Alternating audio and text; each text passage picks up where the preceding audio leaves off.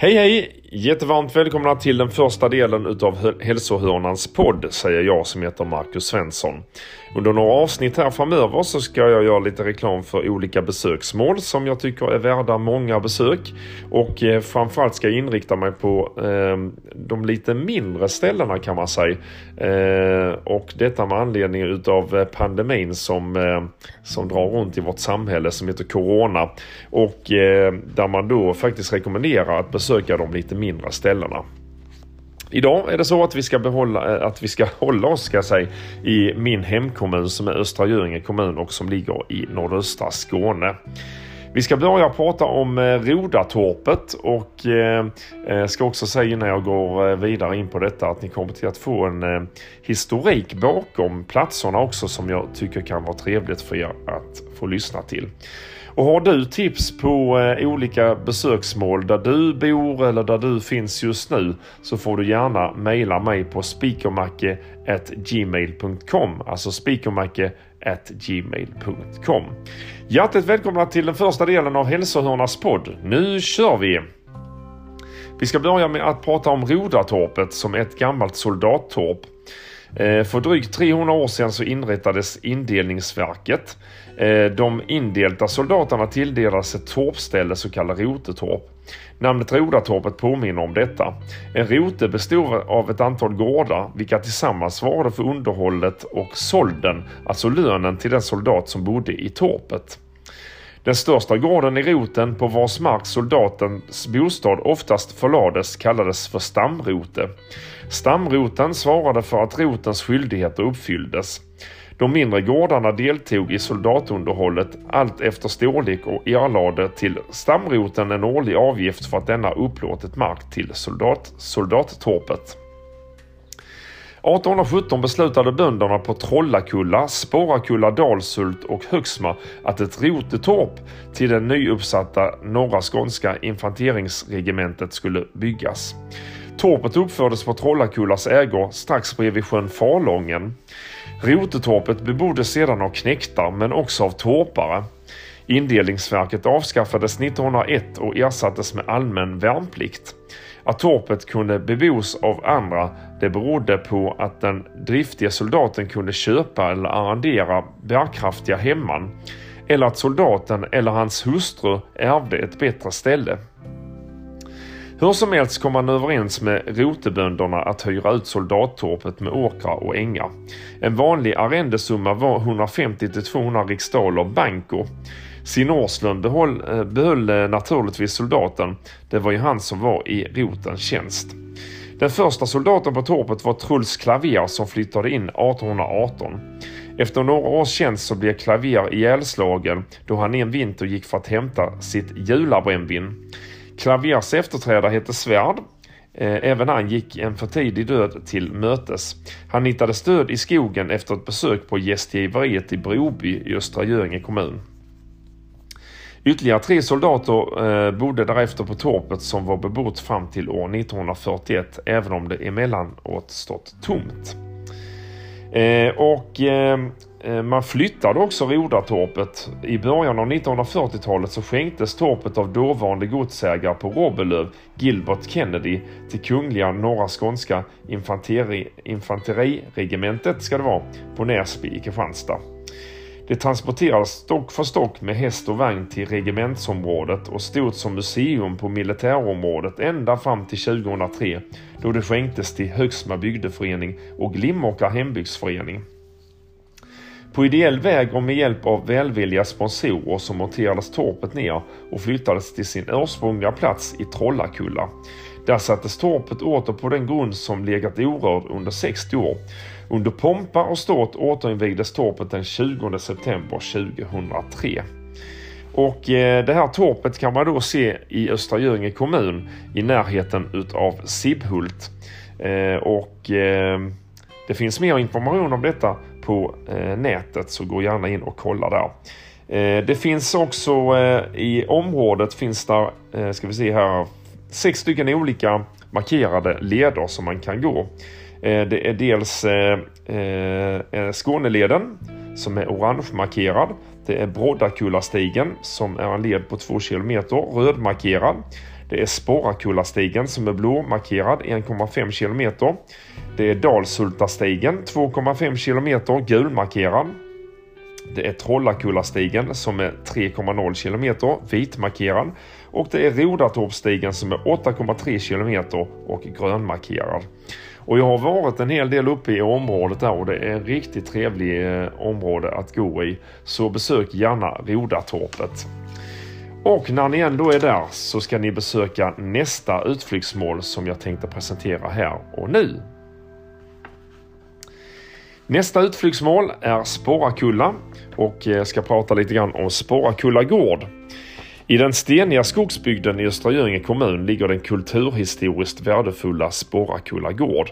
Den är belägen på en höjd i Kullaskogen och omges av ett ålderdomligt kulturlandskap med stengärdsgårdar och hamlade träd. Riksantikvarieämbetet förklarade gården som byggnadsminne 1974 och därmed skyddas gården från rivning, ombyggnad samt inre och yttre förändring. Gårdsplanen får ej bebyggas eller förändras till sin karaktär. Spårkulla gård har funnits sedan lång tid tillbaka. Enligt äldre dokument var den tidigt arrendegård och från 1680-talet löd den under Robelövs gods.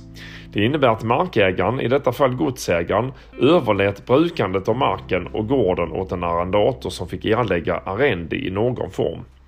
Vid 1800-talets mitt erlade Spårkullas arrendator årligen 100 riksdaler, 8,5 kilo smör, 15 tunnor träkol, 3 fjärdingar kära, en tjäder och utförde 10 dagsverken åt godset.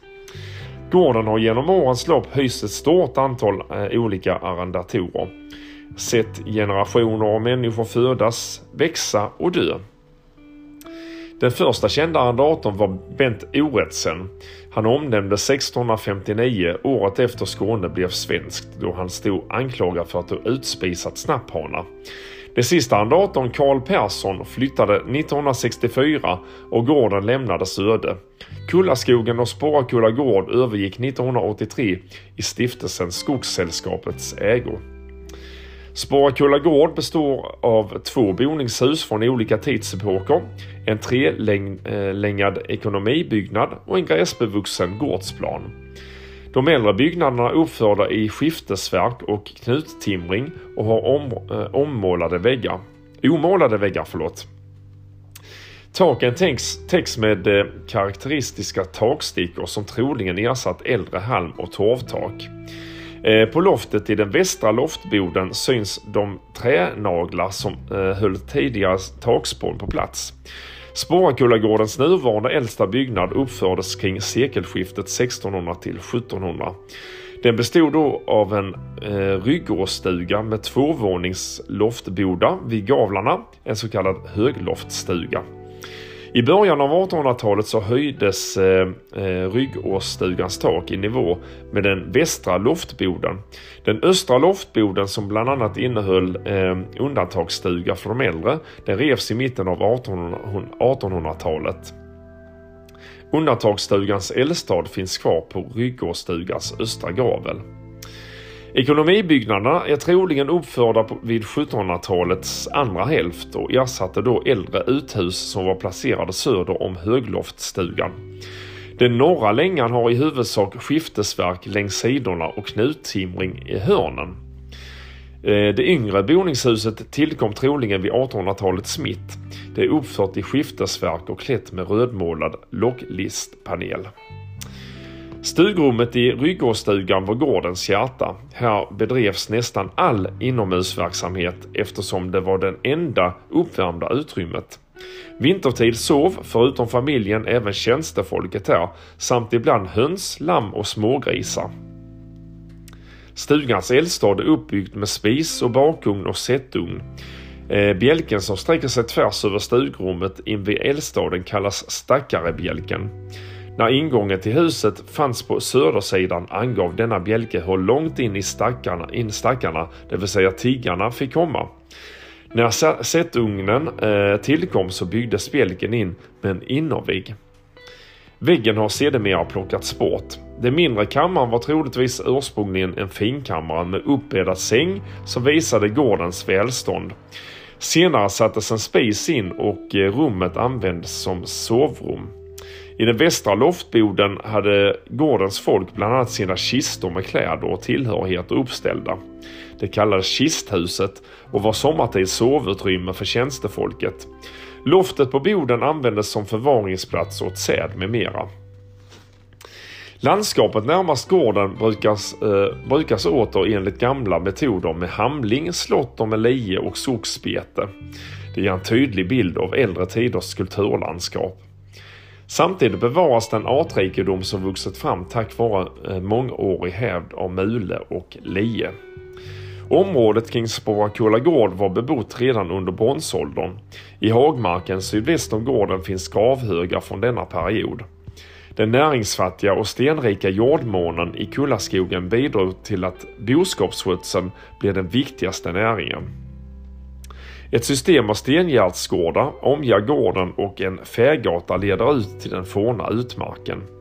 Dessa vittnar om den tid då människan hägnade kring eh, åker och äng för att hålla tamdjuren borta från växande gröda.